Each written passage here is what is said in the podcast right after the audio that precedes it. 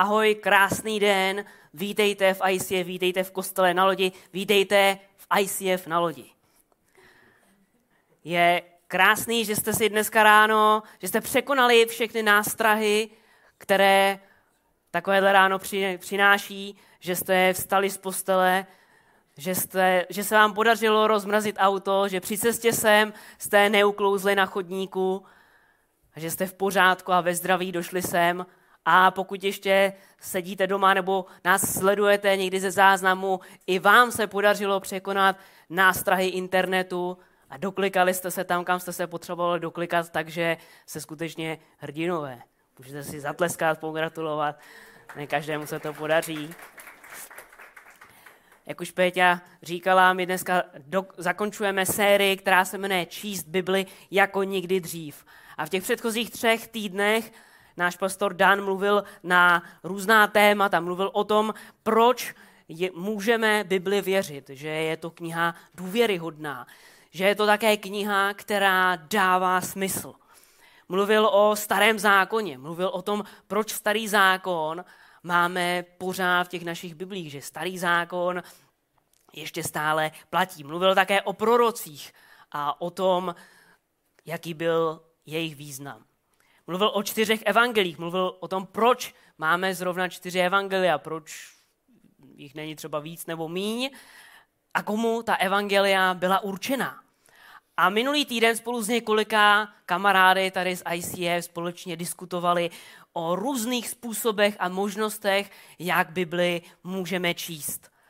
A abych vás tímhle tím chtěl pozvat nebo upozornit nebo navnadit na to, že jako ICF tak máme různé sociální sítě, máme YouTube, eh, máme různé podcasty, kde i tyhle ty témata si můžeš ze záznamu pustit, anebo si můžeš pustit i jakékoliv jiné téma, které v předchozím roku a ještě i, i díl eh, jsme tady v ICF měli. Protože možná se někdy dostaneš do situace, kdy potřebuješ znát odpověď na nějakou otázku, kterou ti třeba položil kolega v práci nebo spolužák ve škole, nebo nějaký tvůj zákeřný rodinný příbuzný.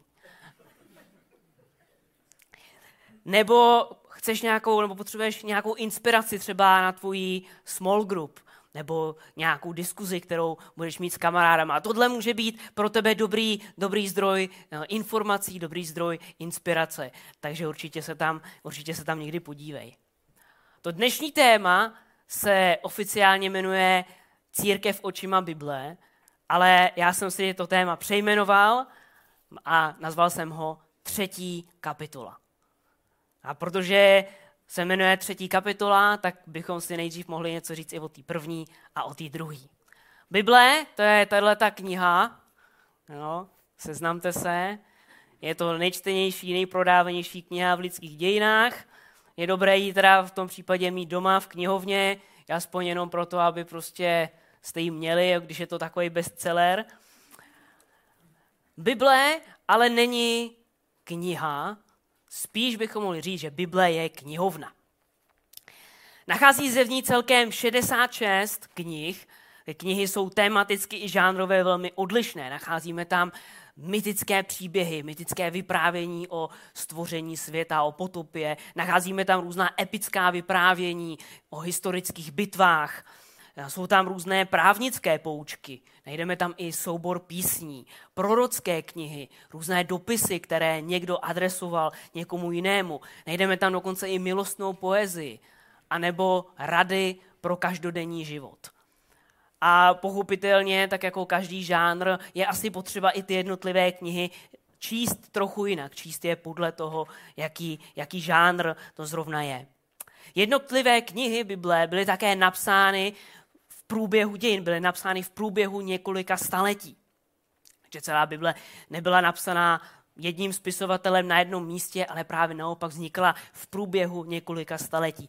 Jako důkaz toho, že Bůh je stále působící, že Bůh působí v dějinách, že Bůh nepřišel jednou teď, udělal nějaký zázrak a potom se zase odklidil do svého paláce, ale že Bůh stále a stále znovu a znovu po staletí a staletí působí v lidských životech.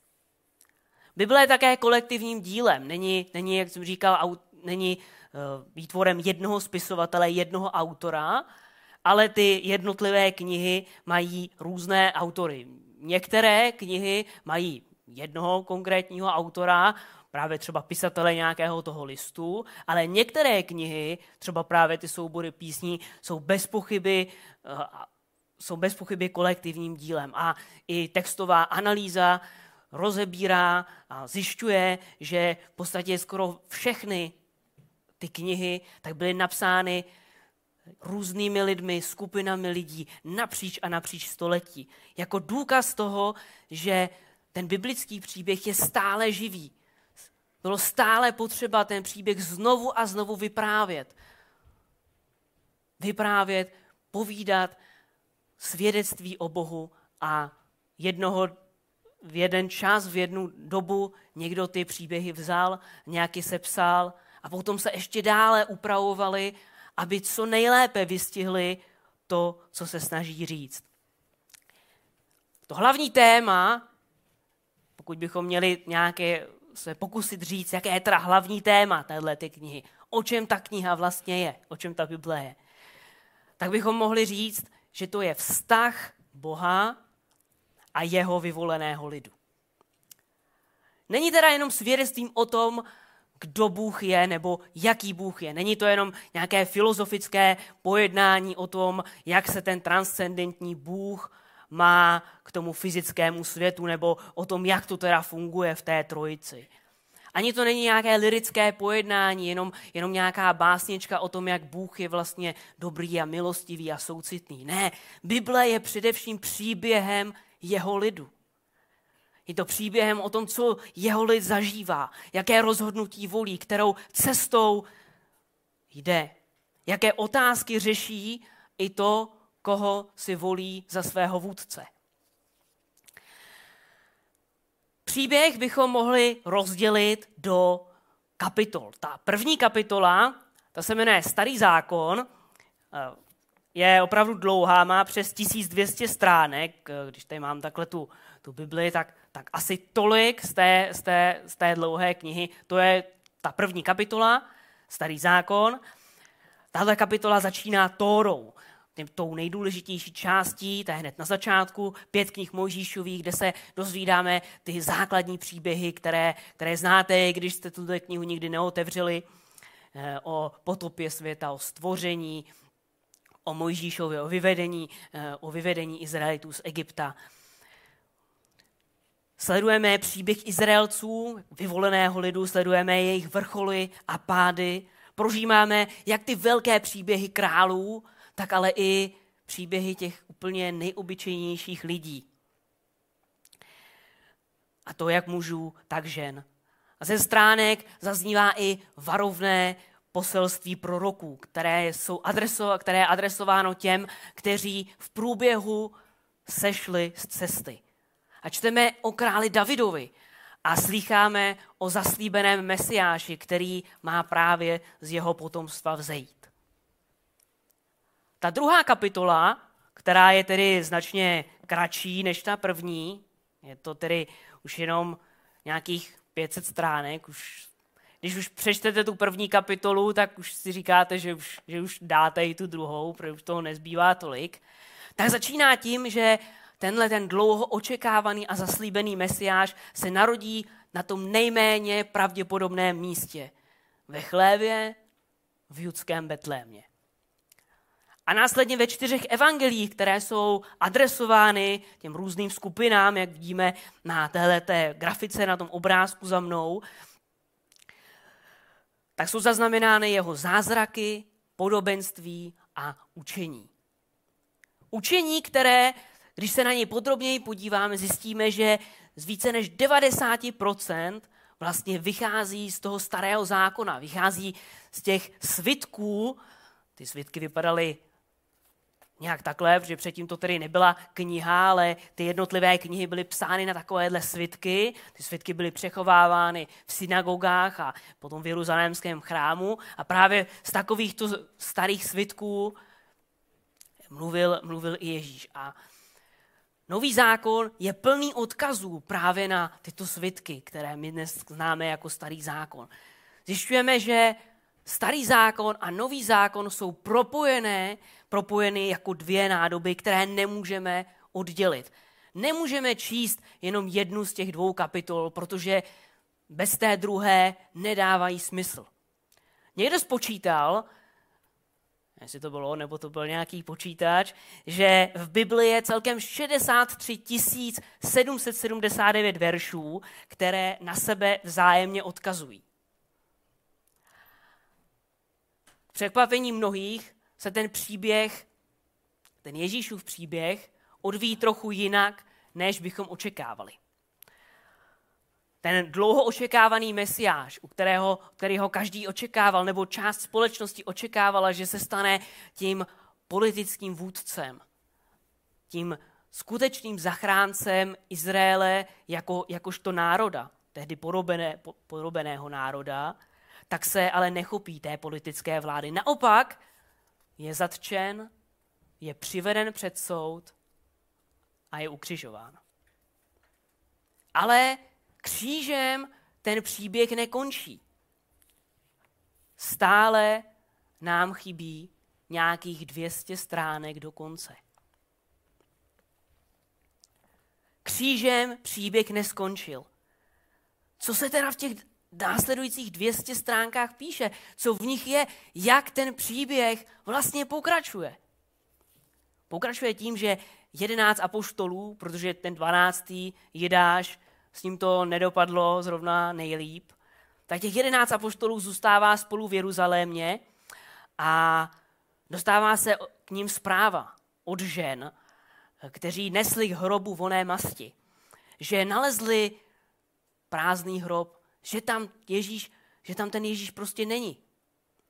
Ale oni jim nevěřili. Jo, a ženský, no, a, něco si tam povídají. Tak k ním přichází ale další lidé a další lidé a říkají, ale my jsme se s ním skutečně setkali. My jsme s ním mluvili, my jsme s ním večeřili.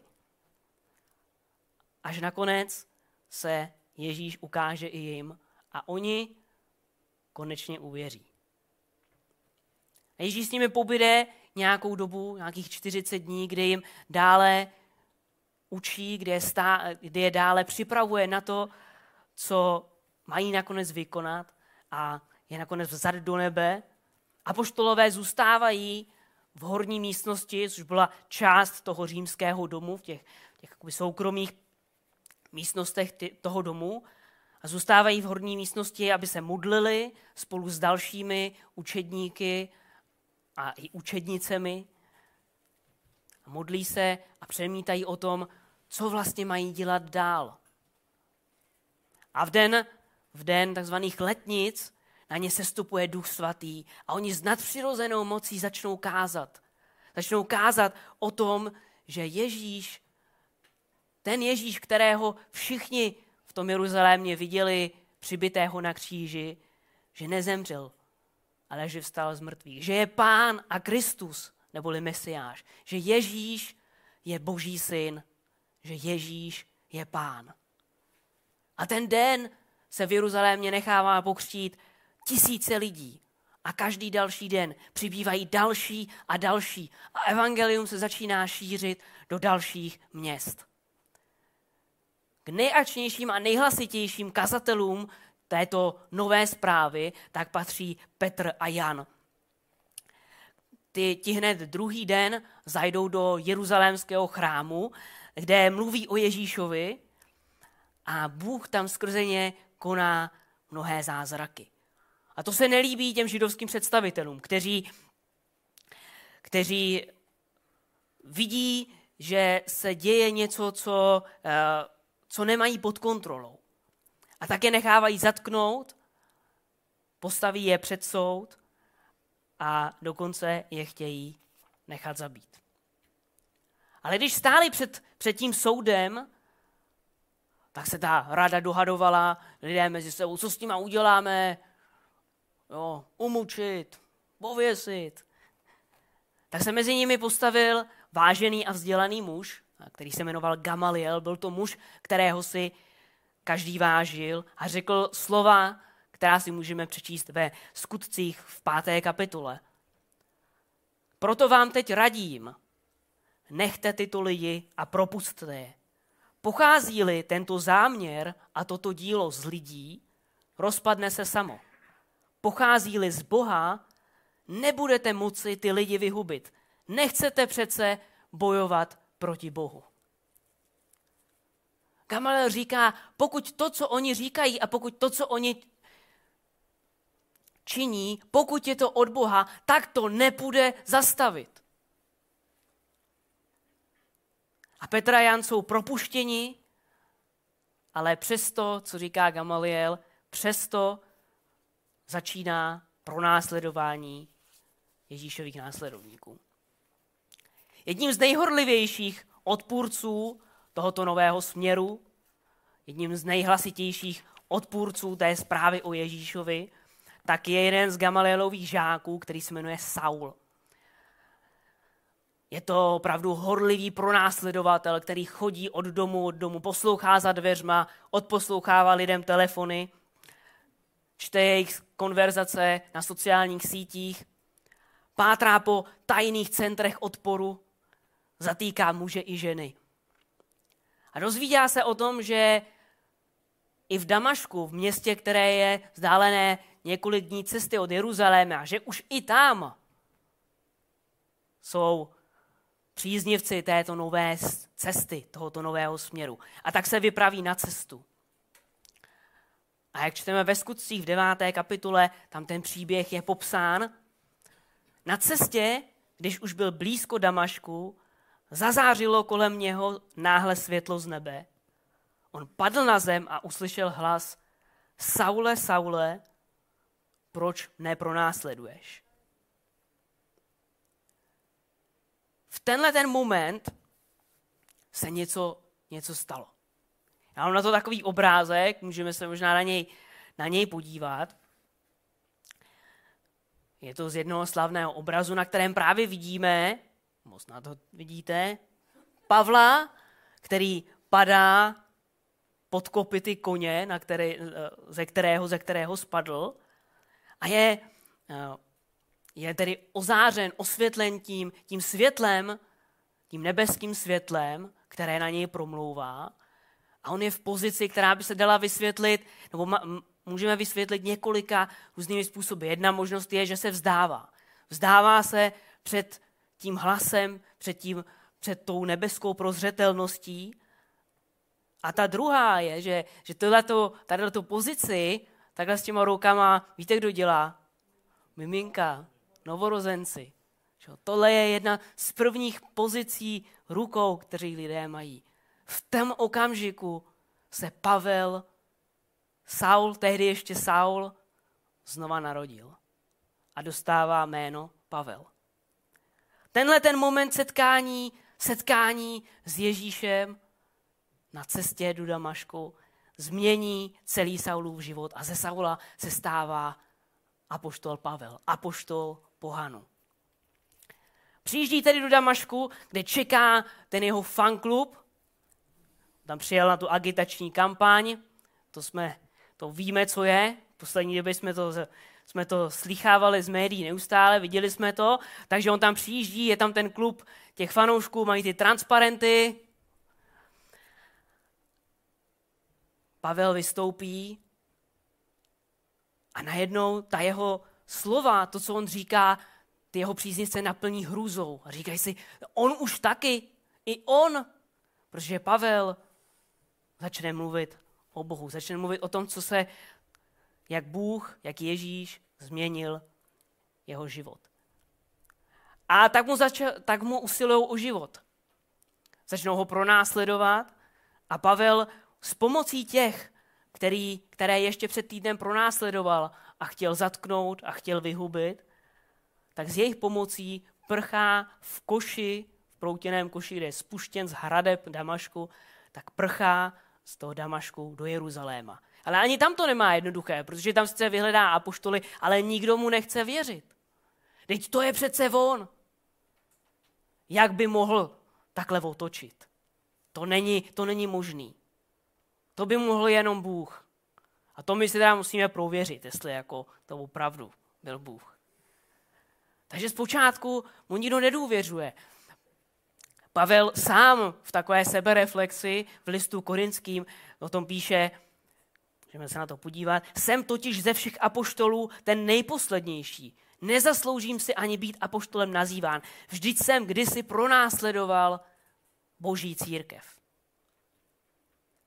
Ale po nějaké době získá důvěru, opravdu všichni uznají, že skutečně s tím člověkem se něco stalo, něco hluboce se ho dotklo. A tak mu svěřují kazatelskou službu, vysílají ho jako misionáře, nejdřív do Antiochie, potom na Kypr. Tehdy ten známý svět, ten civilizovaný svět vypadal tak, jako vidíme tady na té mapě. To je mapa římské říše tehdejší doby. Antiochie to je místo v dnešním Turecku. Odtamtud on potom se dál dostává do Evropy, do dnešního Řecka, i do toho hlavního slavného města Atény. Pavel byl totiž ideálním kandidátem pro něco takového. Byl ideálním kandidátem pro rozšíření křesťanství do celé římské říše. Byl totiž řecky mluvící římský občan židovského původu. Splňoval tedy všechny podmínky pro to, aby dokázal propojit to staré poselství staré poselství starého zákona, které bylo ukotveno v židovské kultuře, dokázal ho propojit s tou tehdejší kulturou, tehdejší kulturou římské říše, která byla založena na řecké filozofii, na řecké literatuře, kterou velmi dobře znal, že ji znal, četl a studoval od svého mládí. Pavel dokázal propojovat tyto dva světy, světy a ukazoval, jak ta stará zpráva se má k tomu novému. Jak ty myšlenky zakotvené v té židovské kultuře, jak je můžeme chápat a rozumět v kultuře řím, římské říše, řeckého, eh, řecké vzdělanosti. Byl tedy ideálním vyslancem a propagátorem křesťanství mezi, eh, mezi obyvateli římské říše. A velmi záhy to pochopili i, e, i další, i mnozí další lidé. A říkali, Pavle, to, co ty říkáš, to je, to je něco skvělého a mimořádného. Bylo by možná dobrý, kdyby si to nějak sepsal. A tak Pavel začal psát spisy, ty spisy spíš jako takové dopisy, které psal různým církvím. Některé z těch církví on sám založil, některé církve už tam založené byly a jenom věděli, že tady ten Pavel, eh, nějaký Pavel je a že je to opravdu moudrý a bohem nadaný muž. Aby, a ty dopisy měly pomoci těm, kteří nevyrůstali v tom učení, neznali úplně dopodrobna ty staré svitky, neznali ten starý zákon, aby jim pomohlo v pochopení toho, kdo to vlastně Ježíš je. A ty dopisy se staly velmi populární a začaly kolovat mezi těmi jednotlivými církvemi, ty si je předávali, vyměňovali, jo, říkali, jo, já mám korinským, půjčíš mi Galatianě, jo, jasně, děláme výměnu. A postupně z toho vznikl ten soubor, který dneska čteme eh, v Novém zákoně. To Pavlovo poselství, pokud bychom ho měli nějak charakterizovat, tak eh, vystihují dva verše z listu Římanů. Ten první, Římanům 10. kapitola 12. a 13. verš, není rozdílu mezi Židem a Řekem. Vždyť je jeden a týž pán, který je štědrý ke všem, kdo ho vzývají. Neboť každý, kdo vzývá jméno páně, bude spasen. Každý, kdo vzývá jméno páně. Už Nezáleží na tom, jestli jsi z toho vyvoleného lidu, jestli jsi z Izraele, jestli jsi žid.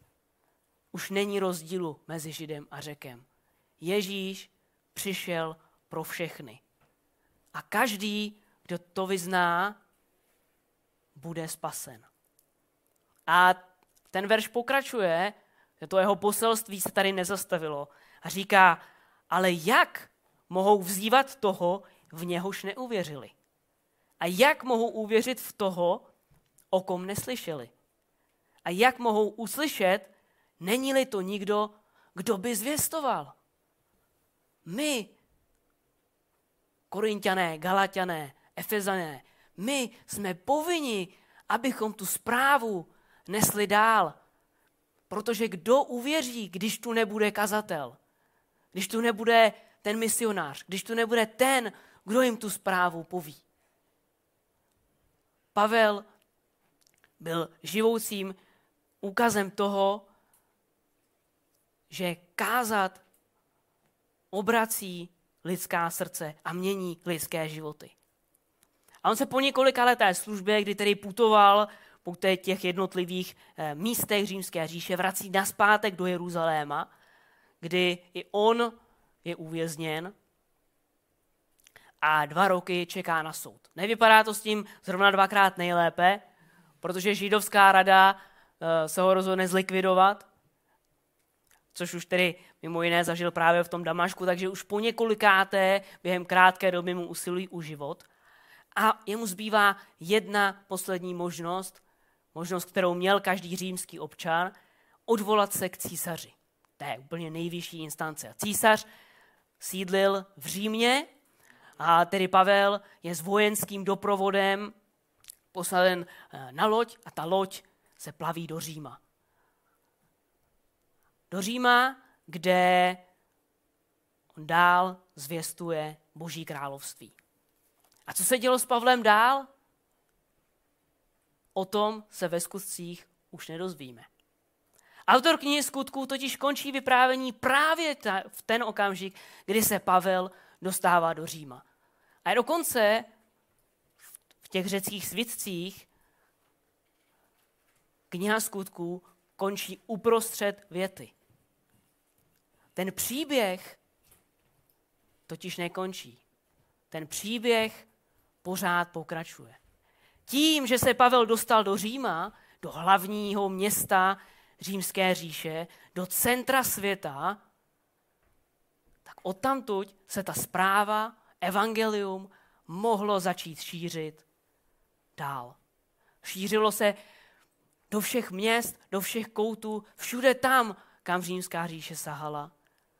No, měli vybudovanou důmyslnou síť cest a pohraničních, eh, pohraničních strážních bodů a všude tam po těch cestách se dostávali kazatelé, misionáři a dál a dál šířili Ježíšovu zprávu. Tím, že se evangelium dostalo do Říma, tak začíná třetí kapitola.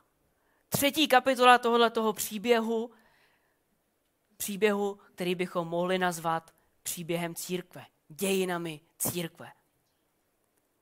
Kdybychom se do tohohle toho naprosto zrušujícího příběhu podívali, tak se z něho dozvíme, nebo aspoň z toho počátku, dvě důležité pravdy.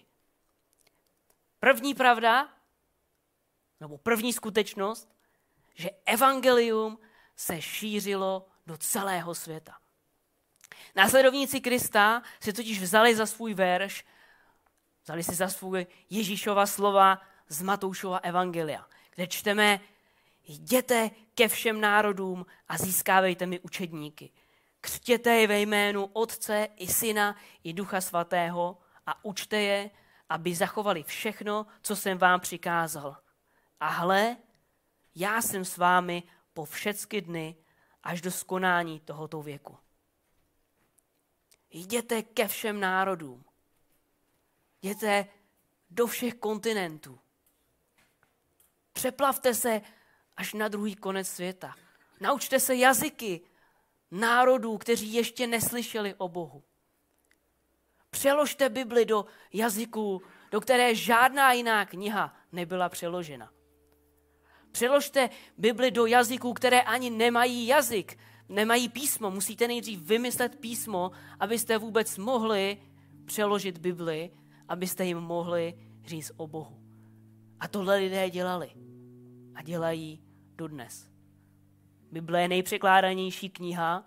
A jak i z našich dějin víme, kniha, která dala zrodit několika světovým písmům a jazykům. Protože prostě bylo potřeba ten jazyk nějak dostat na papír, aby jsme mohli Boží slovo přeložit. jděte ke všem národům. A ta druhá pravda je, že evangelium se šířilo i navzdory pronásledování. Křesťané napříč dějinami se mnohokrát museli skrývat. Ti první křesťané užívali znamení, užívali znamení ryby, to se řecky řekne ichthys, je to, můžeme se to použít i jako zkratka, to ichthys znamená ryba, ale také to může být jako zkratka, znamená Jezus Christos heu hios soter. Ježíš Kristus, boží syn, spasitel.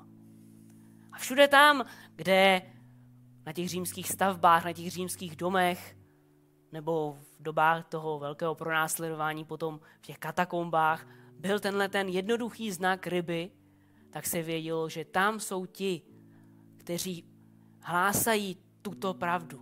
Ježíš Kristus, Boží syn, Spasitel. A dnes to lidé tento znak používají také. Můžete si to nalepit jako nálepku na vlastní auto.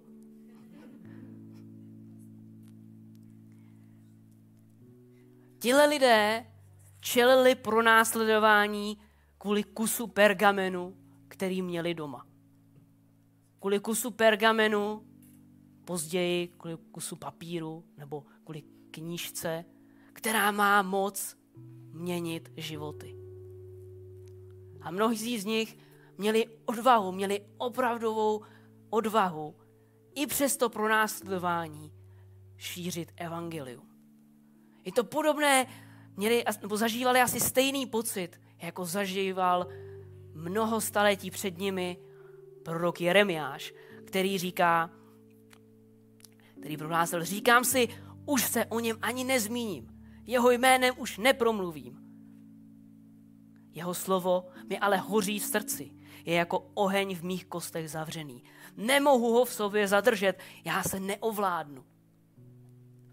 Ano, bylo by jednodušší o něm nemluvit. Bylo by jednodušší nechat si ho pro sebe. Ale ono to nešlo. Ta boží slova hoří v našich srdcích a chtějí, potřebují se dostat ven. Ježíšovi následovníci prostě nemohli zůstat sticha. A pokud je jedna pravda, kterou ti chci říct, tak je, že nikdo není ochoten zemřít pro příběh, který se nestal. Tito lidé, tito lidé byli prvními hrdiny třetí kapitoly. Třetí kapitoly, kapitoly, která pokračuje dodnes. Kapitoly, kterou i ty můžeš být součástí. I ty můžeš napsat ty své věty, odstavce, ty své kapitoly.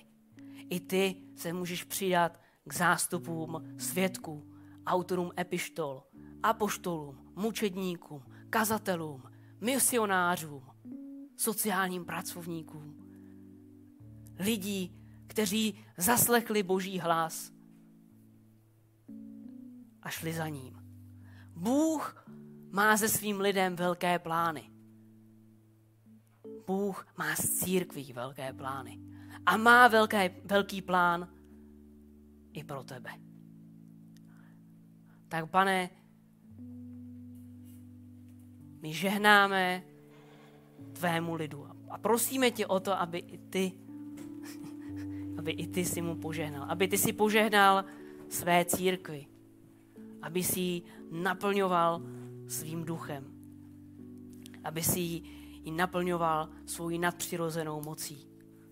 Aby tak, jako se evangelium šířilo kdysi, to, jak čteme v Bibli, tak aby se evangelium šířilo i dnes. Aby se šířilo ke všem národům, ke všem lidem, do všech srdcí. A prosíme tě, aby si, si použil i nás, naše dary, naše talenty, naše znalosti a naše dovednosti k tomu, aby se šířilo tvé jméno. Protože tvoje slovo se nedá zastavit. A my, pane, říkáme, že jsme připraveni jít za tebou, říkáme, že jsme ochotni obětovat sami sebe pro tebe. Amen.